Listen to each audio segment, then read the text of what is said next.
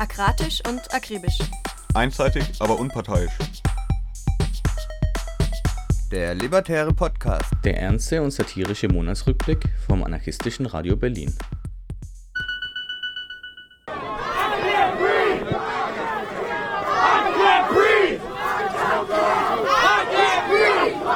Hallo und willkommen zum libertären Podcast des anarchistischen Radio Berlin mit dem Rückblick auf den Mai 2020.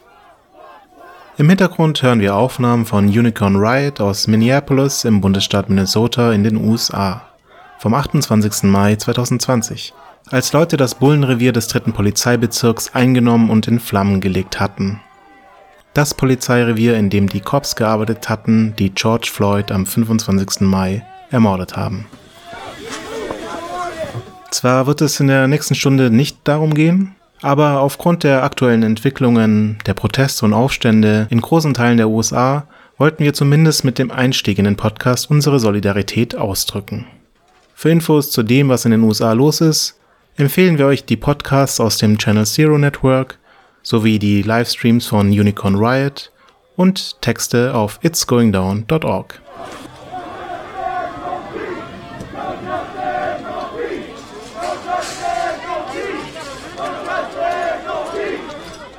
Kommen wir aber jetzt zu unserem Podcast. In der folgenden Stunde gibt es hier bei uns Beiträge zu folgenden Themen. Den Anfang macht ein Interview zum Thema ID-Feststellung bzw. der Kooperationsverweigerung als Taktik im Umgang mit der hiesigen Repression. Darauf folgt ein Beitrag zur Kampagne Abtreibungsgeschichten Lasst uns das Schweigen brechen der Gruppe E-Wipes aus Dresden. Dann gibt es einen kurzen akustischen Rückblick auf den 1. Mai 1987 bevor es weitergeht mit einem Beitrag zur Situation der Mapuche in Argentinien. Und ganz am Schluss hören wir dann noch, was die Anarchie alles im Mai sonst noch angestellt hat. In unserer Rubrik Wo herrscht Anarchie? Bevor es richtig losgeht, kurz noch ein paar Infos. Kontaktieren könnt ihr uns per E-Mail unter aradio-berlin at riser.net oder über unsere neue Website aradio-berlin.org oder auf Twitter unter aradio-berlin. Wir freuen uns immer über Feedback, GEMA-freie Musik und Anregungen.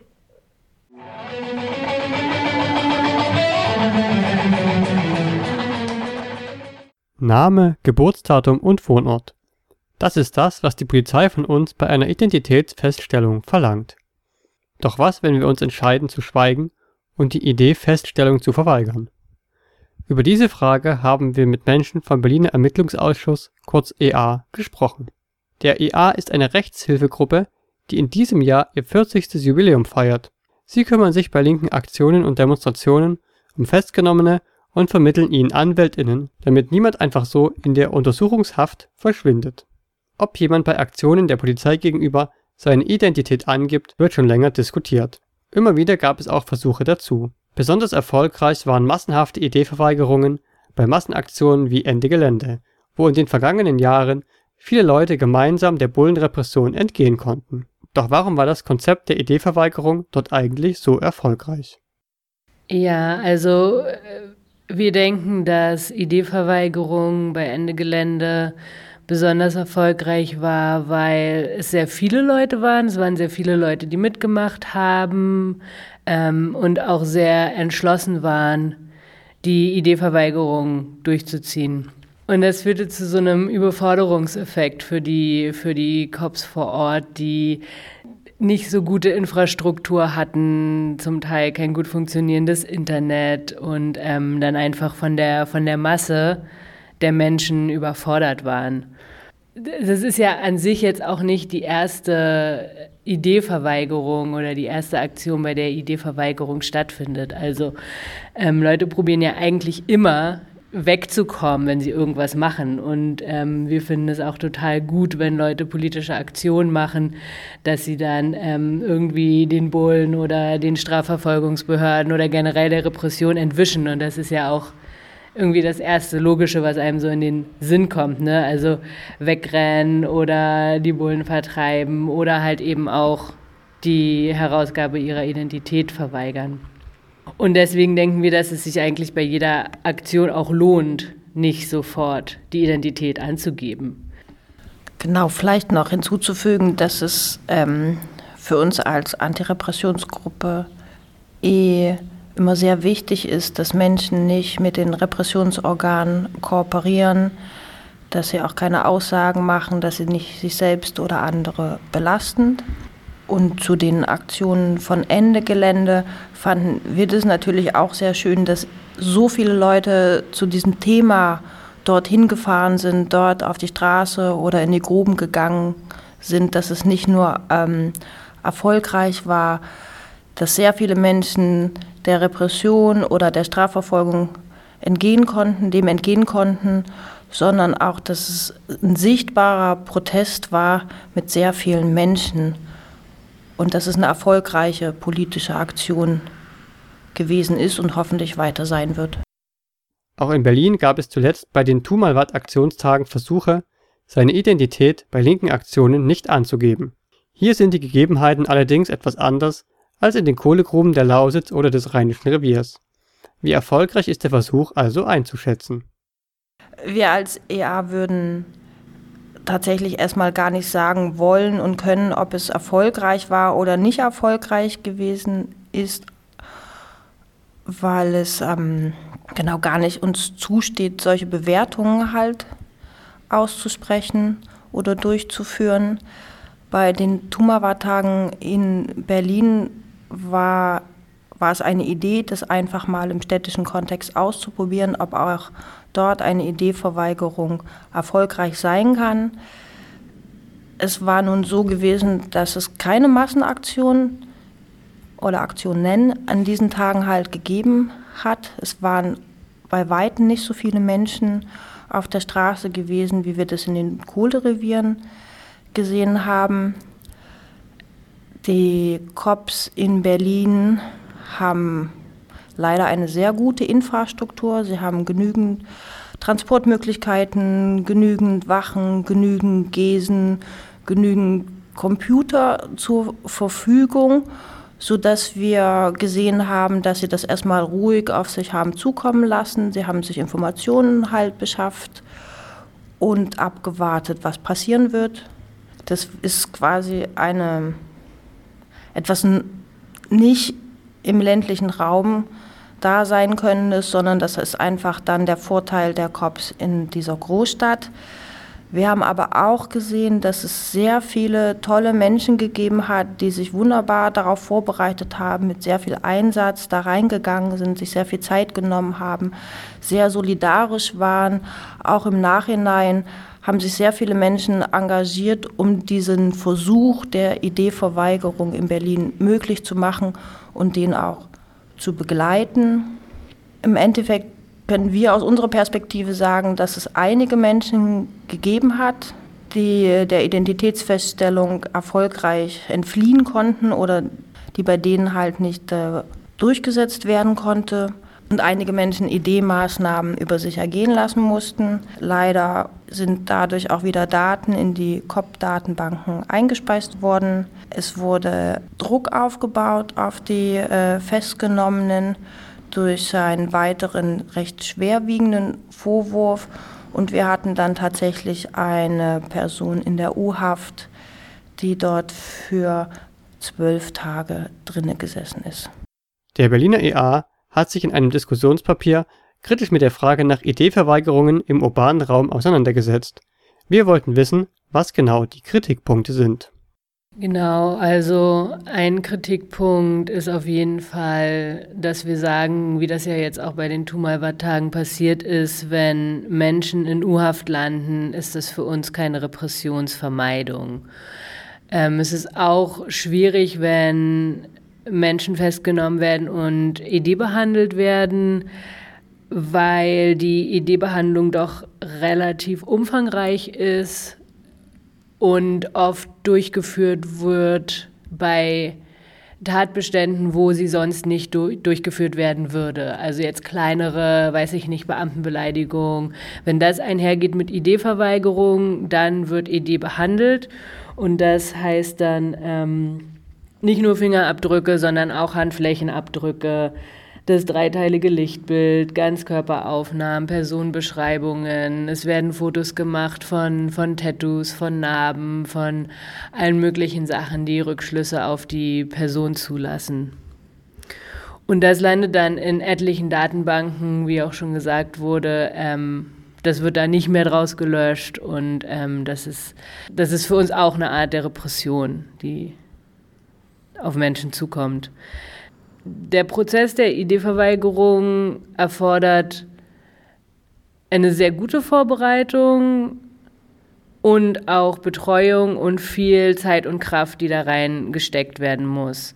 Es ist insbesondere, wenn Leute in der U-Haft landen, schwierig, von außen gut zu unterstützen, ohne Rückschlüsse auf die Identität zu geben von der Person, die, die in der U-Haft sitzt.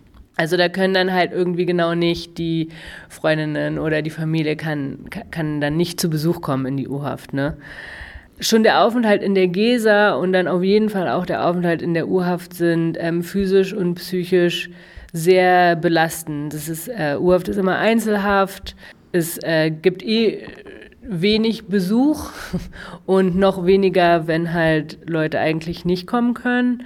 Es gibt keinen Kontakt zu, zu anderen Mitgefangenen. Die gesamte Post wird kontrolliert. Und natürlich bindet diese Betreuung, wie auch immer sie dann stattfindet, auch Ressourcen.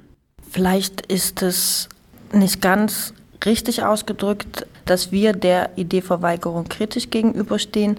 Es ist so, dass wir denken, wenn Menschen das machen möchten, dann sind wir da und unterstützen das. Nur denken wir, dass es eine gute Vorbereitung braucht und ein Wissen darum, was passiert, wenn Menschen dieses oder jenes halt tun. Bei der Ideeverweigerung werden ja die Daten, die im Personalausweis stehen, nicht angegeben. Das heißt, der Staat kann nicht feststellen, wer ist diese Person. Zumindest nicht auf den ersten Blick.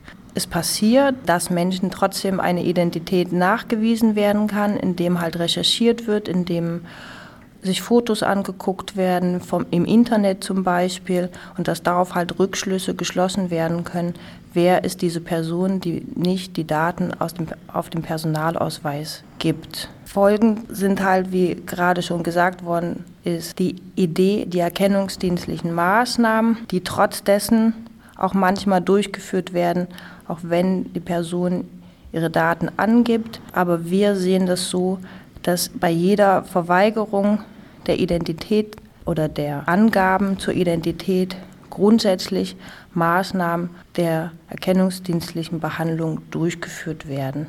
Das ist aber für uns schon ein Teil der Repression, dass diese Daten dann einfach in den landes-, bundesweiten und europaweiten Datenbanken eingespeist werden, die sehr schwierig sind wegzubekommen. Meistens sind sie für zehn Jahre da drinne und Löschungen sind nicht einfach hinzubekommen, erfordern auch wieder viel Zeit und Kraft. Und das, was die Cops einmal haben, geben sie natürlich ungern wieder raus. Wenn ich mich also dazu entscheide, meine persönlichen Daten bei einer Festnahme oder in Gewahrsamnahme nicht anzugeben, muss ich mit starker zusätzlicher Repression rechnen. Auf was und wie muss ich mich denn vorbereiten, wenn ich plane, meine Identität zu verschweigen? Genau, also es gibt da mehrere ähm, Sachen, die Mensch in Betracht ziehen kann bei der Vorbereitung auf eine mögliche Ideeverweigerung. Es ist natürlich immer von Vorteil und sehr wichtig, dem EA Bescheid zu sagen und äh, mit anderen Antirepressionsgruppen von Anfang an zusammenzuarbeiten und auch in der, in der Vorbereitungsphase schon zusammenzuarbeiten und nicht erst, wenn die Aktion passiert ist und ich in der GESA sitze und meine Identität verweigere. Wichtig ist natürlich auch die Vorbereitung in der Bezugsgruppe. Also es muss sich quasi abgesprochen werden, ganz praktisch, wo liegt mein Ausweis, wenn ich dann doch meine Personalien angeben möchte, wenn ich vor der Haftrichterin stehe oder dem Haftrichter? Oder wer ist äh, meine Kontaktperson draußen, wer ähm, kümmert sich um Haustiere oder gibt es Kinder zu versorgen. Ähm, muss der, auf der Arbeit Bescheid gesagt werden, muss dem Jobcenter Bescheid gesagt werden oder wer kümmert sich, wenn da Briefe ankommen. Ähm, oder ganz banal auch, wer zahlt im Zweifelsfall meine Miete, wenn ich mehrere Monate in U-Haft sitze. Das sind so die praktische, das ist so die praktische Seite, die es äh, vorzubereiten gibt. Und dann gibt es aber natürlich auch so eine psycho, psycho-emotionale Vorbereitung auf den Aufenthalt in der GESA und auch in der, in der U-Haft. Äh, da sollten sich Leute dann in der Bezugsgruppe vorbereiten. Da ähm, kann man zum Beispiel Texte lesen von Menschen, die in Haft saßen, Erfahrungsberichte oder sich auch mit Menschen treffen, die in Haft gesessen haben.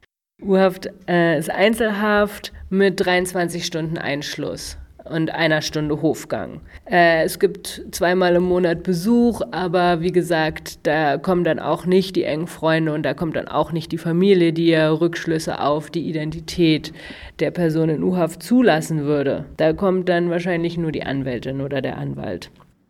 Und was auch Teil der Vorbereitung sein muss, weil es nicht Teil der Vorbereitung sein kann, ist das Wissen darum, dass bestimmte Entscheidungen dann, wenn Menschen in der GESA sind oder in der U-Haft sind, alleine getroffen werden müssen. Nicht alles kann vordiskutiert werden, nicht alles kann vorab gewusst sein. Es gibt Unabwägbarkeiten, wie wir zum Beispiel bei den Dumawat-Tagen gesehen haben, dass plötzlich ein schwerwiegender Vorwurf noch gestellt wird von Seiten der COPS. Dieser Vorwurf kann nicht immer mit einkalkuliert werden. Das heißt dann aber, im Bullengewahrsam oder in der U-Haft sind Menschen vereinzelt und müssen dann alleine zum Beispiel auf diesen neuen Vorwurf reagieren und ihre Entscheidungen treffen. Das müssen Menschen mitbedenken und dazu brauchen sie natürlich auch ein solidarisches Umfeld, dass egal zu welcher Entscheidung sie kommen, ob sie dann zum Beispiel die Ideeverweigerung abbrechen oder sie weiter durchziehen, sie weiterhin unterstützt werden und einfach auch sich dieser Unterstützung sicher sein können. Etwas, was auch in die Vorbereitung für eine mögliche Identitätsverweigerung mit einbezogen werden kann, ist ähm, die Frage, was haben die Cops schon von mir für Informationen? Wurde ich schon mal Idee behandelt, dann kann ich meine Identität nicht verweigern. Ähm, weil wenn dann meine Fingerabdrücke genommen werden, dann, dann wissen sie ja, wer ich bin. Das ist auch was, was nach einer erfolgreichen Identitätsverweigerung interessant ist zu sehen, dass ähm, Leute sehr, sehr vorsichtig werden, weil sie quasi erfolgreich ihre Identität verweigert haben, ihnen aber erkennungsdienstliche, an ihnen erkennungsdienstliche Maßnahmen durchgeführt wurden und sie dann quasi versuchen, möglichst nicht mehr auffällig zu werden, weil sonst die vorherigen Straftaten quasi aufgerechnet werden. Und das kann den politischen Handlungsradius einfach sehr stark einschränken. Wobei es natürlich auch für alle eine Überlegung sein kann, die ihre Daten schon bei den Bullen irgendwann mal abgegeben haben, trotzdem erstmal bei einer Identitätsverweigerungsaktion mitzumachen, um Teil einer größeren Masse zu sein, um Teil einfach auch von Arbeit zu sein für die Cops, um dann natürlich erkannt zu werden, weil sie ja schon im System eingespeist worden sind. Aber sie sind einfach Teil von vielen und erschweren die Arbeit der Cops. Im Zweifelsfall kann es dann noch bedeuten, dass es eine Ordnungswidrigkeit ist, die Personalien nicht angegeben zu haben, muss natürlich mit bedacht werden, weil es einfach auch Geld kostet. Aber es ist politisch jetzt nicht unbedingt nicht sinnvoll, da nicht mitzumachen, weil man Teil von vielen ist. Und was wir vorhin gesagt haben, den einfach in der Vorbereitung dem EA Bescheid sagen oder anderen äh, solidarischen Gruppen, ist ähm, da steht dahinter, dass diese gemeinsame Vorbereitung, was ist wichtig, wo ist irgendwas, natürlich äh, gut durchgeführt werden muss, sodass es eine Struktur im Background gibt, die dann halt weiß, was zu tun ist, wenn dieses oder jenes eintritt, zum Beispiel wo ist der Personalausweis. Und wir als Ermittlungsausschuss haben ja Kontakt zu linken solidarischen Anwälten und Anwältinnen, die wir dann, wenn es erforderlich ist, in die GESA hineinschicken, damit dort vor Ort die Leute im Zweifelsfall bei Vorführung vor einem Haftrichter oder Haftrichterin gut betreut werden können. Das ist natürlich bei einer Identitätsverweigerung nicht ganz so einfach, aber es ist möglich, aber das muss halt vorbereitet werden gemeinsam. Eine Verweigerung der Identitätsfeststellung muss also gut durchdacht sein und bringt nicht nur Vorteile mit sich. Was ist also der Königinnenweg im Umgang mit Ideeverweigerung im urbanen Raum? Also wir sind ja Teil einer linken, autonomen, anarchistischen, feministischen Bewegung, Teil dieses Spektrums und finden es total super, wenn Aktionen sind, wenn Demos sind, wenn Leute einfach auf die Straße gehen, sich bewegen, etwas machen, für etwas kämpfen und dass dabei der Staat mit seinen Repressionsorganen nicht einfach nur zuschaut und uns machen lässt, das ist ja uns allen klar. Und daher haben wir schon seit es den Ermittlungsausschuss gibt, schon seit es andere Antirepressionsgruppen gibt, immer zu tun, dass wir Menschen solidarisch darin begleiten, dass sie Aktionen machen können, dass sie politisch aktiv sein können, aber nicht alleine stehen mit dem, was dann halt später auf sie zukommen kann. Von daher ist die Identitätsverweigerung ein Teil der Möglichkeiten, was gemacht werden kann, um der Repression zu entgehen. Wir finden es gut, dass es auf jeden Fall probiert wird und denken halt, dass es sich einordnet in einen gemeinsamen solidarischen Umgang miteinander, füreinander. Und um Bohlenrepression zu umgehen oder eher auszuweichen, gibt es natürlich noch zahlreiche andere Möglichkeiten. Mensch kann einfach auch weglaufen oder die Gefangenen befreien oder versuchen, dass die Cops nicht so nah an Menschen rankommen, um sie dann halt festzunehmen und so weiter und so fort. Ihr seht, Ideeverweigerung ist nicht grundsätzlich ein Mittel, um der Repression aus dem Weg zu gehen und kann durchaus zu mehr Stress mit den Cops führen. Ein bewusster Umgang damit ist also durchaus angebracht. Den Diskussionstext zum Thema fürs Nachlesen findet ihr auf der Webseite des Berliner EA. Die Gruppe freut sich außerdem über Spenden, damit sie uns und euch weiter auf und nach Demonstrationen und Aktionen betreuen kann. Ein entsprechendes Spendenkonto findet ihr ebenfalls unter ea-berlin.net. Bevor es weitergeht, hören wir Musik und zwar They Don't Teach You von Time vom Album These Songs Kill Fascists.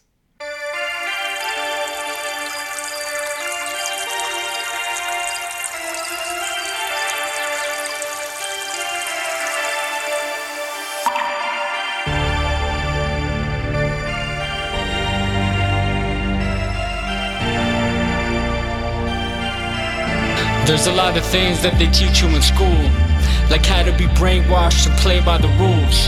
But here's a list of things they will never teach you. You gotta learn them on your own, then we try to reach you. They don't teach you how to love somebody.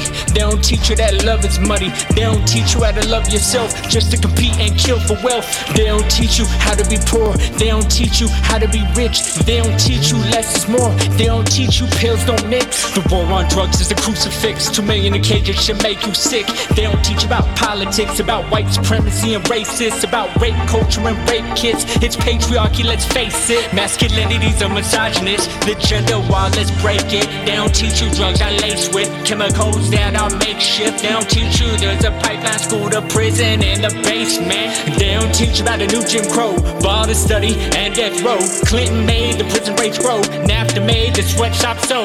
They don't teach about the Zapatistas, just Greece, never Giza. They don't teach about I don't know more and Earth first trying to keep the trees up. Curriculum is transphobic and homophobic, colonizing so atrocious. Eurocentric, they're overdosing. It's anti-woman, where's the voices?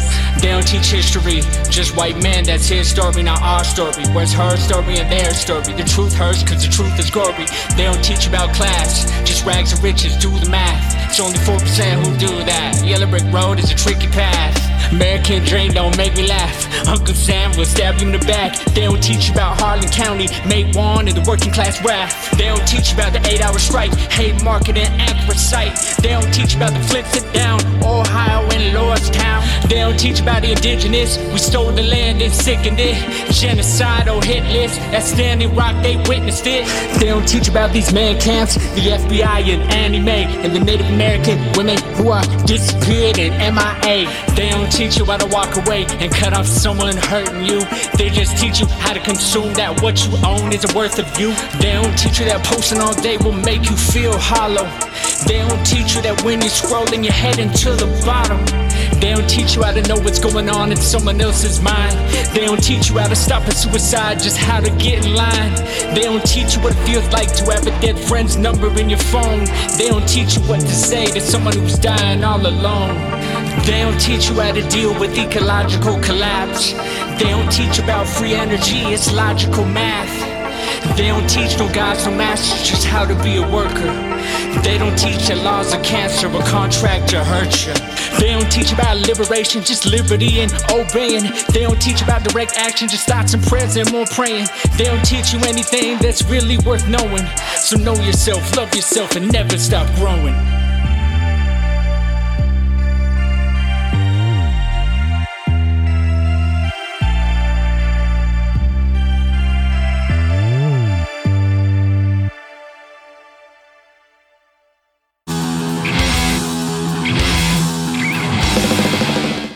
Wir haben uns diesmal mit May von E-Vibes aus Dresden telefonisch verabredet und über ihre neue Kampagne Abtreibungsgeschichten Lasst uns das Schweigen brechen gesprochen.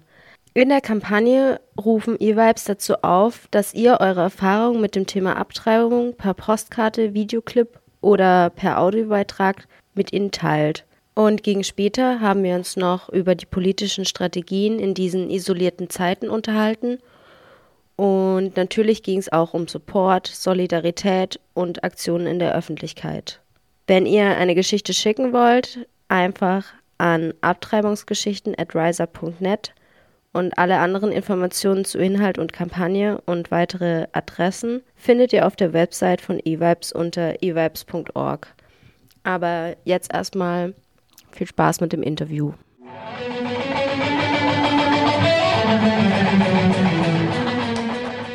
Die Frage, wer ihr seid und was ihr so macht. Also ja, wir sind eine emanzipatorische Praxis und uns gibt es seit 2011.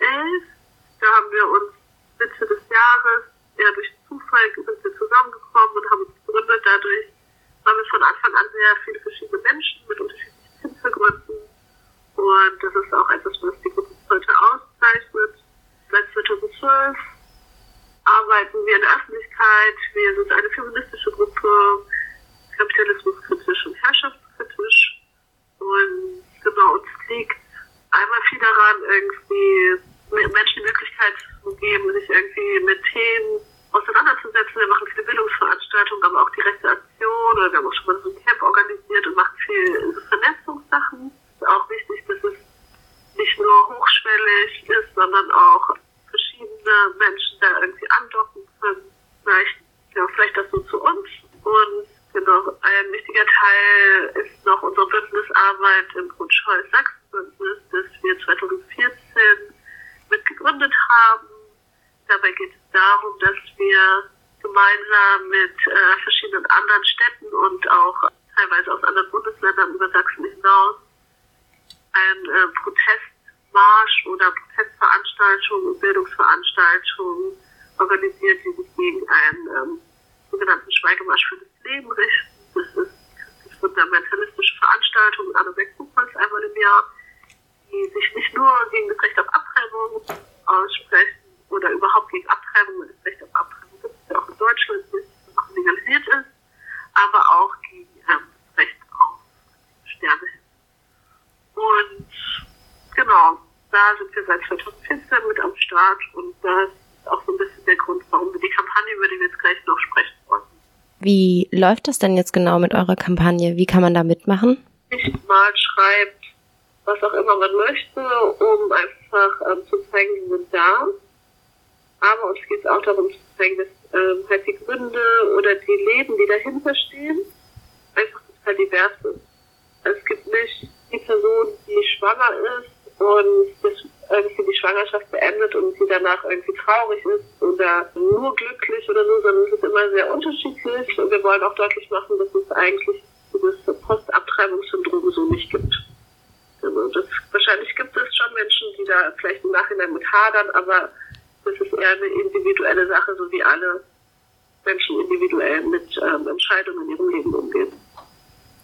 Kannst du nochmal für alle, die das nicht kennen, nochmal erklären, was es damit auf sich hat mit diesem Postabtreibungssyndrom?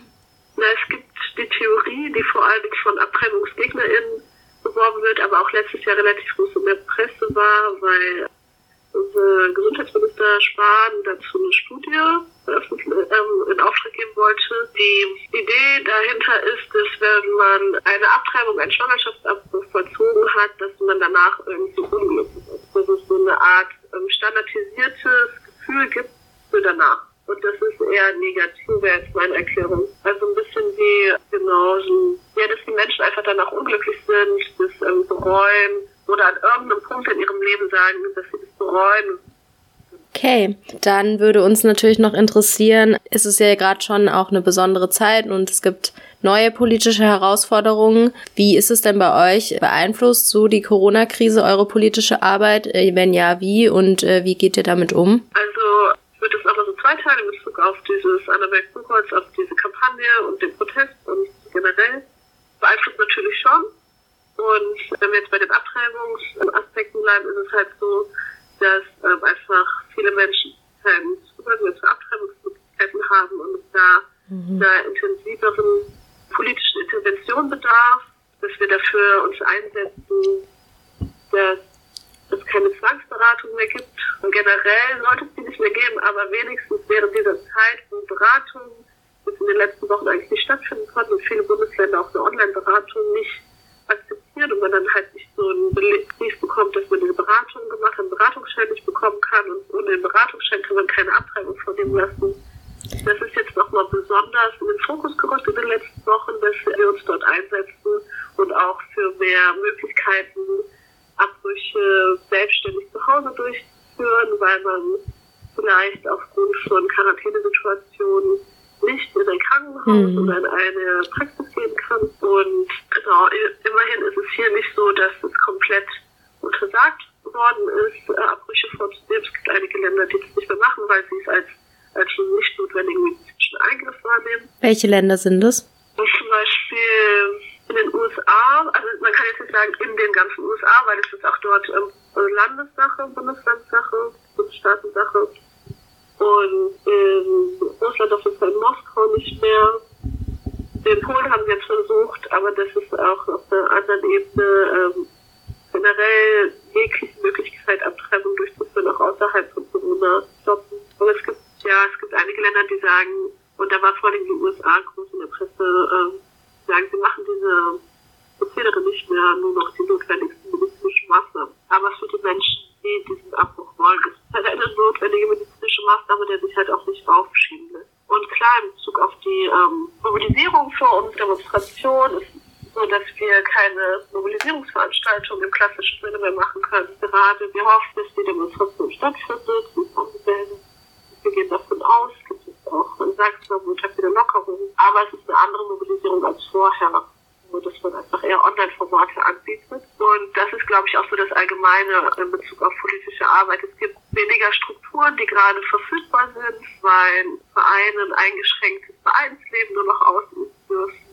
Es gibt keine einfachen Möglichkeiten mehr, Veranstaltungen also durchzuführen und Demonstrationen anzumelden. Letzte Woche gab es eine Dresdner Demonstration, wo nur 15 Leute teilnehmen durften und da mussten dann die Daten müssen zwei Monate lang gespeichert werden, um im Falle von einer Infektion eine Infektionskette nachweisen können. Das sind halt auch einfach Repressionsmechanismen, die genau, die einfach problematisch sind, weil auch nicht alle ihre Daten angeben wollen und es sowieso nur auch kleine Veranstaltungen.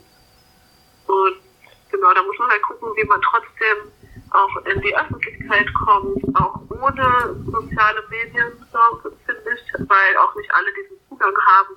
Und genau, da müssen Und habt ihr da schon Ideen, was das sein könnte?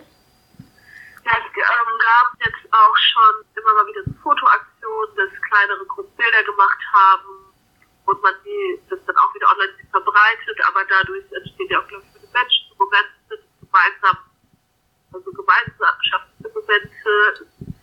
Wir als Teams haben in Dresden eine relativ große Kampagne gemacht, jetzt von Corona, äh, die Gefahr von häuslicher Gewalt und von ähm, Umgang mit äh, psychischen Problemen, die sich durch Quarantäne auch nochmal verstärken oder überhaupt erst auftreten. Da gab es große Auf, also es wurden in allen Stadtteilen Aufkleber und Flyer verteilt, in die Briefkästen und Plakate aufgehängt mit Hinweisen darauf aufmerksam zu sein, sich gegenseitig zu unterstützen und dementsprechenden unterstützenden Nummern, die man auch anrufen kann.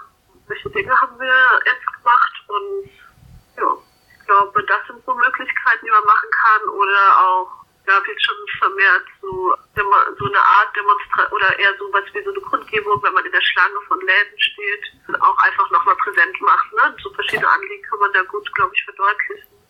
Und es war jetzt nicht so eine, ja, wie so eine Demonstration mit hunderten Leuten, aber dafür ist es irgendwie bei den Menschen im Alltag Jetzt ist natürlich noch die Frage, wie man euch am besten unterstützen kann und was es braucht für euch, vielleicht auch sozialpolitisch, damit eure Kampagne cool und erfolgreich wird. Ja, wir würden uns total darüber freuen, wenn sie jetzt durch seine Sendung auch einfach beworben wird, dass gerne auch von super unterschiedlichen Menschen, genau, und auch von denen dann gelesen wird und dass Menschen ihre Geschichten schicken.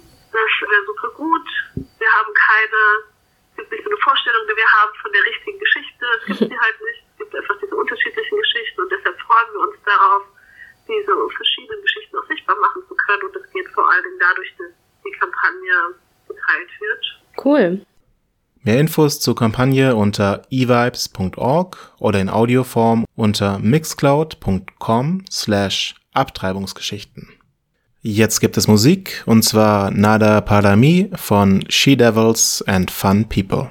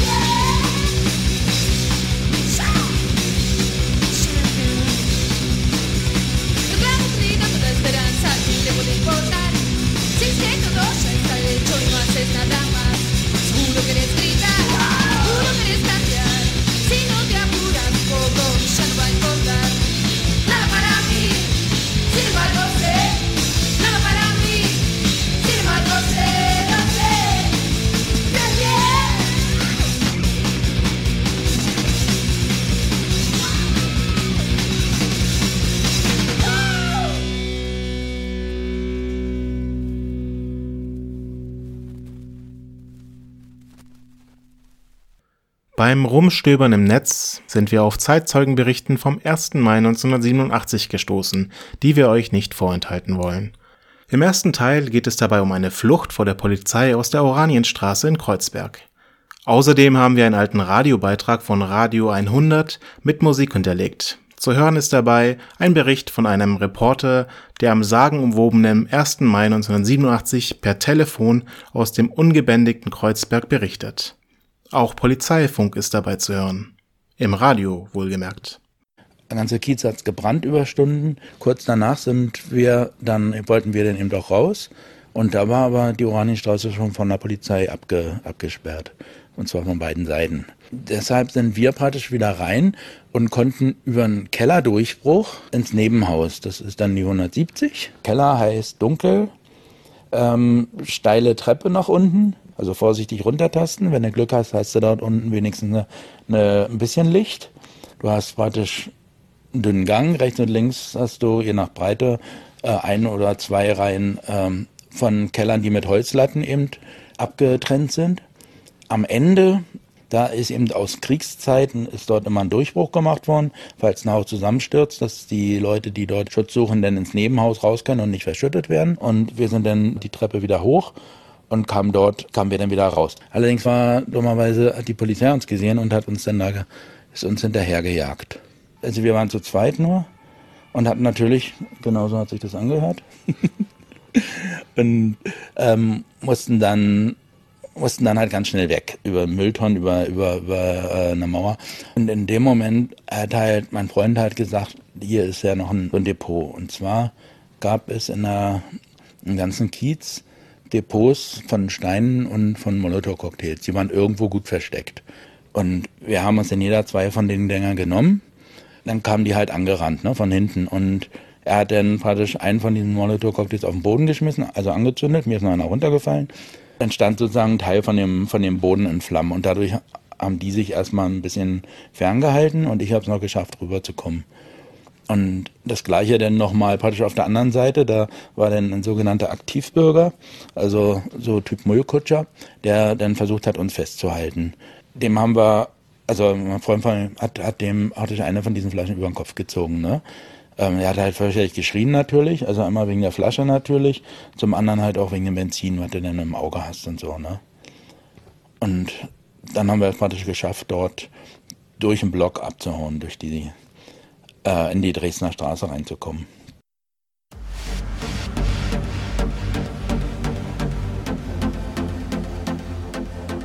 Na, Uli, wo bleibt er, wo bleibt er? Suse setzt sich einen Kopfhörer auf, da blinkt's auf. Da wird direkt aufgeschrieben, Uli, bist du jetzt am Telefon? Ja, ich ja, bin jetzt am Telefon. Erzählst du uns was? Ja, ich will erzählen, ich stehe etwas südlich der, des U-Bahnhof Görlitzer Straße.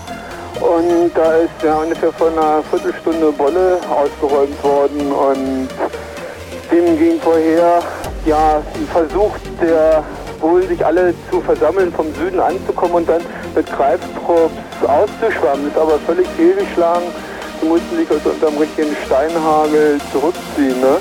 Und also der gesamte Bereich dieses Görlitzer Bahnhofs, nicht, da hängt kaum noch eine Reklame dran, weil die alle auf den Straßen brennen und da sind auch einige Schrottautos, so dienen als Barrikaden. Ne? Und es scheint so zu sein, also dass die wohl unheimliche Schwierigkeiten haben, richtig reinzukommen. Jetzt kommen sie allerdings hier gerade die Reichenberger lang. Uli, du hörst dich ziemlich atemlos an, bist du erschöpft? Ja, das ist also das ist auch sehr aufregend. Nicht? Also was ich wirklich sagen kann, es gibt hier eine Menge Greiftrupps. Es ist SIK da und auch Zivi-Greiftrupps und vor dem muss man sich wirklich hüten. Jetzt kommt hier gerade ein ganzer Zug an. Mhm. E4 mit 1, 2, 3, 4, 5, 7 Wannen.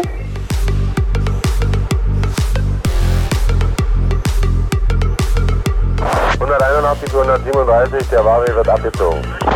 81. Irgendwann mal fliegt ein Stein, dann ist wieder nicht. Es ist ein Hochschaukeln ursächlicher Art. 137 hat mit. Wie viele Störer sind denn da? Sind denn überhaupt Störer zu erkennen? Ja, ja, verteilt 100 bis 150, aber alle unschlüssig. Ein, zwei Kamikaze, aber sonst keiner weiß, was er will. 81. 137 hört. Hier eine typische Eskalation. Ohne Sinn wird Tränengas abgeschossen. Kein Grund erkennbar. Wassermarsch ohne Sinn. Hier geht jetzt die Eskalation von Seiten der Polizei. Bitte PSDE sofort auffordern, diese Kräfte jetzt zurückzuziehen. Das ist eine sinnlose Provokation nur durch Polizei. 181 und 250. Es ist folgendes gekommen vom PFDE. Sämtliche Ansammlungen sind aufzulösen. Es ist also nicht gestattet, irgendwelche Störer irgendwo sich sammeln zu lassen und es sollen Festnahmen gemacht werden. Daher wahrscheinlich diese Einsätze. Ja.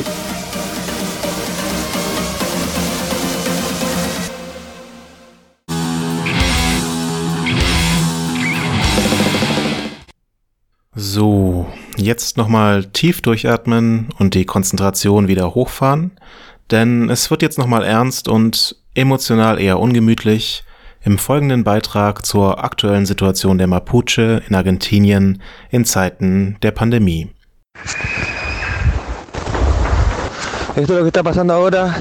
Was ihr jetzt hören könnt, die Geräusche, das sind Schüsse. Die Polizei schießt weiter. Aus der Gemeinschaft Love Vinculmapu in Puelmapo, Argentinien. Bueno, en estos momentos eh, la situación actual de la comunidad Okay, in diesem Moment sieht es in der Gemeinschaft so aus. Ein Stück Land, das an die Gemeinschaft grenzt, wo einige Bungalows und Vorratshütten stehen, wurde angezündet. Die Polizei ist mit Benzin angerückt und hat das Feuer entfacht. Mittlerweile greift das Feuer auch auf den Wald über. Als sie versuchten, bei uns reinzukommen, haben wir sie aufgehalten. Wir haben Widerstand geleistet, sie haben scharf geschossen. Bereits 2017 hatten wir über die Mapuche-Gemeinschaft Lafken Vinculmapu berichtet. Ende November hatte eine argentinische Spezialeinheit bei der Räumung des Ortes den 22-jährigen Rafael Nahuel, genannt Rafita, ermordet, mit einem Schuss in den Rücken. Heute sind die Sicherheitskräfte weiter darum bemüht, den Mapuche die Wiederaneignung ihres ursprünglichen Landes unmöglich zu machen.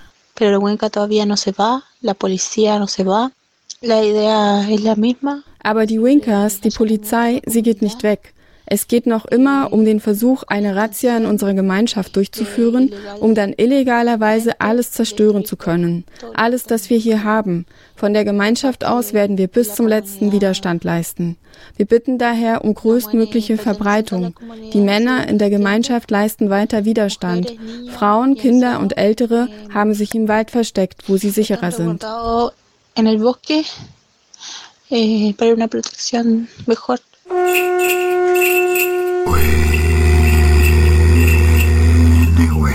Die Situation ist heute aber anders. Denn nun wütet Covid-19 in Südamerika und diesen Umstand macht sich der Staat zunutze, um im Schatten der Pandemie von Mapuche in den letzten Jahren wieder angeeignetes Land zu zerstören. Häufig, wie im Fall gerade, mit Feuer. Und das passiert gerade auf beiden Seiten der Grenzen, wie Mapuche etwa im Lof Atquintue Lonquimay in Chile berichten. Dort wurden Ende Mai etwa 150 Personen ihres Landes verwiesen und alle Gebäude niedergebrannt. Das staatliche Kalkül ist wohl, dass mit Quarantänen und Ausgangssperren weniger Mapuche da sind und sie auch weniger Unterstützung erhalten können. Das Audio wurde uns übrigens vom Kollektiv Wen weitergeleitet. Unterdessen geht aber auch der Kampf um die Verbesserung der Situation der politischen Mapuche-Gefangenen in Chile weiter. Nachdem er bereits 2018 mehr als 100 Tage im Hungerstreik war und die Regierung damals nur nach großem Druck einwilligte, dass er für ein wichtiges Ritual das Gefängnis für 48 Stunden verlassen konnte, ist Machi Celestino erneut im Hungerstreik. Insgesamt neun weitere Mapuche in Gefängnissen haben sich dem Hungerstreik der spirituellen Führungspersönlichkeit seit Anfang Mai angeschlossen. In der letzten Woche sind auch verschiedene Mapuche außerhalb der Gefängnisse hinzugekommen. Zu den Forderungen gehören eine anständige medizinische Versorgung durch eine selbstgewählte Fachkraft, was Machi Celestino bislang verweigert wird, sowie die Verbringung der verbleibenden Untersuchungshaft im Fall der weiteren Hungerstreikenden im Rahmen der eigenen Gemeinschaften, wie es internationale Abkommen zum Schutz der Rechte von Indigenen eigentlich vorsehen. Zu all dem kommt noch hinzu, dass Gefangene einem erhöhten Risiko der Ansteckung mit Covid-19 ausgesetzt sind, wie es bereits in anderen Gefängnissen in Chile passiert ist, etwa in Puerto Alto oder Valdivia. Mehr dazu könnt ihr auf Spanisch bei Radio Coruf hören. Links zu diesem Beitrag findet ihr wie immer auf unserer Website unter aradio-berlin.org.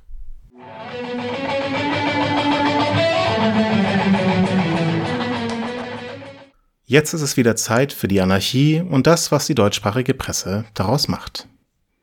Der Fall ist erledigt. Du bist hier nicht der Captain. Das ist hier keiner. Hier herrscht Anarchie. Anarchie, Chaos und Gewalt. Das Trio des Grauens. Jedenfalls für Staat, Kapital, Patriarchat und so weiter. Natürlich herrschte auch diesen Monat die Anarchie und nicht zu knapp. Wir springen sofort hinein ins Getümmel, das zurzeit in den USA zu finden ist. Die junge Welt bewirbt Nolans Film The Dark Knight Rises und schreibt In Gotham herrscht mal wieder Anarchie. Fail State USA eben. Hm, Moment mal, das ist gar nicht der Text, den wir meinten. Die Presse.com betitelt ihren Artikel direkt mit Proteste und Plünderungen in New York. Zeit für die Anarchie.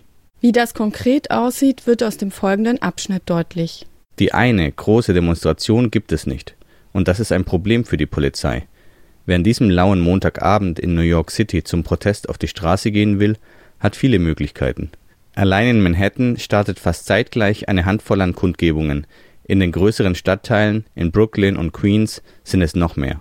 Die arme Polizei, die sich noch immer am großen, zentral organisierten und leicht steuerbaren Protest ausrichten möchte. Der Merkur zitiert unterdessen Trump, der von Anarchie und Chaos spricht. Und das Redaktionsnetzwerk Deutschland zitiert den Gouverneur von Minnesota, Tim Walz, der Anarchie auf den Straßen sieht. Der Schweizer Blick konkretisiert das noch. Drei Nächte in Folge herrscht Anarchie auf den Straßen von Minneapolis. Doch wie das Redaktionsnetzwerk zu berichten weiß, in Minneapolis verhängen die Behörden eine Ausgangssperre, die Demonstranten schlicht ignorieren. Tja, diese Masche hat ja schon in Chile nicht geklappt. Die Anarchie lässt sich nicht so einfach aussperren. Und natürlich gibt's auch noch Twitter bzw. Trumps Twitter-Tiraden. Der Blick zitiert ihn mit Legt eine härtere Gangart ein. Diese Menschen sind Anarchisten. In dem Text Polizisten gegen Polizisten geht es jedoch um Polizeioffiziere, die sich den Demonstrationen gegen Polizeigewalt anschließen. Wir haben die Helme abgezogen und Schlagstöcke hingelegt, sagt Sheriff Swanson. Dann führt Swanson, unbewaffnet, den Protestmarsch an. Wohin wollt ihr marschieren? fragt er die Menge. Wir können die ganze Nacht marschieren. Wir spekulieren mal nicht über die Beweggründe des Sheriffs, können aber ganz sachlich feststellen, dass er nicht nur Helm und Schlagstock ablegen, sondern seinen Job komplett an den Nagel hängen sollte. Dann ließe sich vielleicht über ein gemeinsames Demonstrieren nachdenken. So ist das nicht mehr als ein PR-Stand, denn Polizei gibt es nicht ohne Polizeigewalt.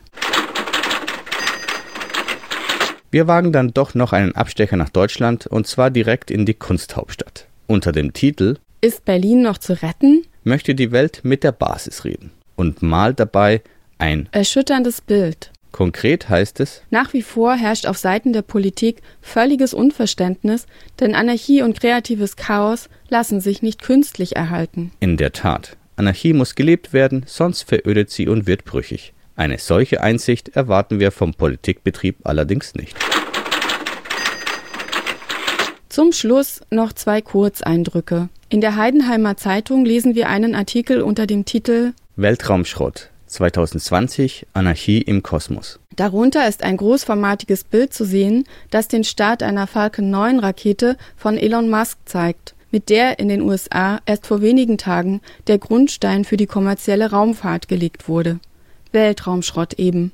Und in der neuen Zürcher Zeitung lesen wir das Inhaltsverzeichnis einer Ausgabe, wo auf eine neue Graphic Novel unter dem Titel Erst Pandemie, dann Anarchie verwiesen wird. Leider können wir euch nicht mehr darüber verraten, ob die Graphic Novel einen spannenden Plan für die Revolution bereithält, weil wir an der Bezahlschranke gestoppt wurden. Auf jeden Fall ging es um Jared Murrells Comic The Fall. Was es mit der Anarchie nach der Pandemie auf sich hat, können wir jedoch ganz aktuell alle selbst gestalten.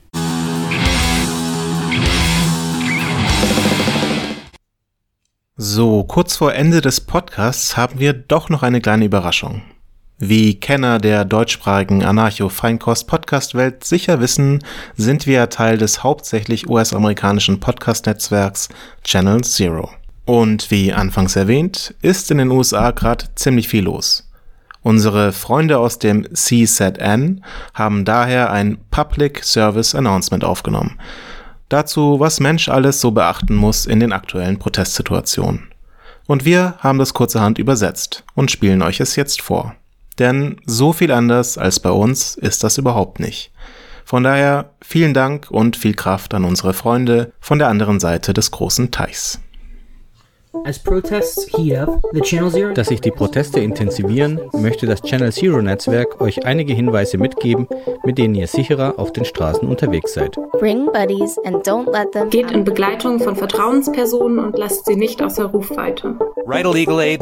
Schreibt die EA-Nummer auf euren Körper für den Fall, dass ihr verhaftet werdet. Stellt sicher, dass ihr die Klarnamen und Geburtsdaten eurer Vertrauenspersonen kennt, um nach ihnen fragen zu können. When moving around, wenn ihr unterwegs seid, rennt nicht, sondern lauft. Bleibt zusammen. Turn off your phone while out in the streets to Mach dein Handy aus, um nicht verfolgt werden zu können und den Behörden oder anderen Akteuren Zugang zum nicht gesperrten Handy gewähren zu müssen. Try your best not to stick out in a crowd. Sorgt dafür, dass ihr in der Menge nicht auffallt. Verdeckt Tattoos mit Kleidung oder Farbe. Die Cops werden Aufnahmen nutzen, um euch zu identifizieren. Wear clothes that are good. Tragt Klamotten, mit denen ihr euch schnell bewegen könnt. Lasst Schmuck zu Hause und tragt festes Schuhwerk. Wear your mask at all times. Tragt jederzeit eure Maske, selbst bei Gesprächen. So schützt ihr euch vor Überwachung, Covid-19 und Pfefferspray. Avoid wearing contact lenses. Vermeidet Kontaktlinsen. Bringt Schutzbrillen, um Tränengas oder Pfefferspray zu widerstehen. Consider wearing bike helmets. Überlegt, ob ein Fahrradhelm nicht angebracht wäre. Damit vermeidet ihr Verletzungen durch Schläge auf dem Kopf. Don't take photos or videos of people doing any Macht keine Bilder von Menschen, die illegale Sachen machen oder unvermummt sind. Wann immer möglich, filmt die Cops, nicht die Demo. Only put water in your eyes. Don't use milk or. Spritzt nur Wasser auf eure Augen. Nutzt weder Milch noch Backpulver oder anderes. Klares Wasser ist das sicherste Mittel auf Protesten. Am besten eine Flasche zum Trinken und eine zum Ausspülen der Augen von Menschen nach Tränengasangriffen. And white comrades are encouraged to follow the lead. Weiße Genossinnen fordern wir auf, dem Beispiel von POC-Genossinnen zu folgen, da sie am stärksten von der Staatsgewalt betroffen sind. Folgt Unicorn Riot und dem Channel Zero Netzwerkmitglied It's Going Down für fortlaufende Updates. Channel Zero schickt euch allen Solidarität, passt auf euch auf und hört nicht auf, für eine bessere Welt zu kämpfen. Zum Abschluss noch Musik von einer Person aus dem Channel Zero Network und zwar Soul mit Red Lung.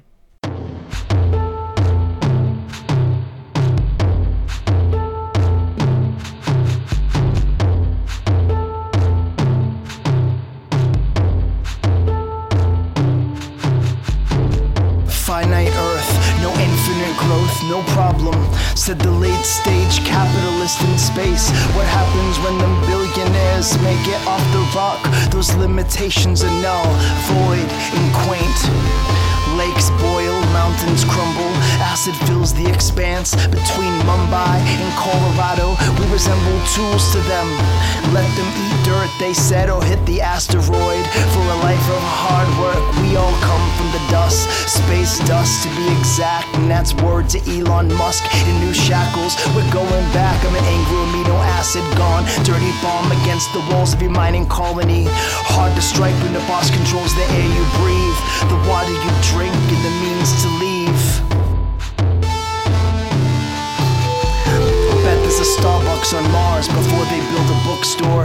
Red lung on a deathbed asking what we need a book for. They won't look you in the eye. They won't bury your body on Mount Olympus when you die. They'll drain you of your water, use the rest for compost, and who can blame them? The future belongs to who foots the bill in the cities after who claims them. There's nothing back home but a dying rock. They promised us jobs of the future, and jobs is all we got. There's nothing back home but a dying rock, there is tough living, and shipping costs are astronomical. We thought for sure revolution was coming, how comical. They said space communism was impossible. Fuck a basic income, indentured servitude is doable. Automation held no promise except the promise that the ruling class needed less people to do less work, and that left the rest of us with lots of free time, nothing to Nothing back home but a dying rock. They promised us jobs of the future, and jobs is all we got. The air is stale, a piss red like an 8 beats. It's red sand that gets into everything I eat and breathe. This room is like a cell with images of my old home flickering on the wall. Not that real rusted shanty, things I never saw, like Great Lakes and waterfalls. Fuck Elon Musk. Got rich from people sending money on the internet and became a tyrant. Cause that's how power functions.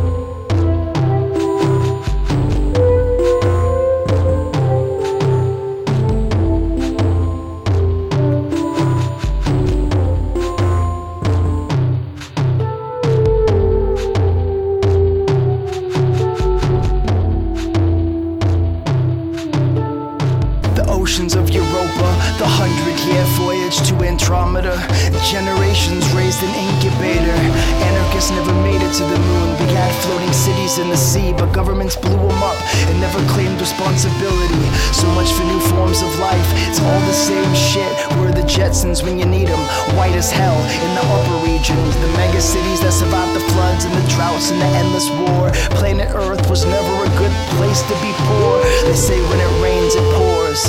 And when the oceans rise, get an oar and row a little bit. That's a real ad campaign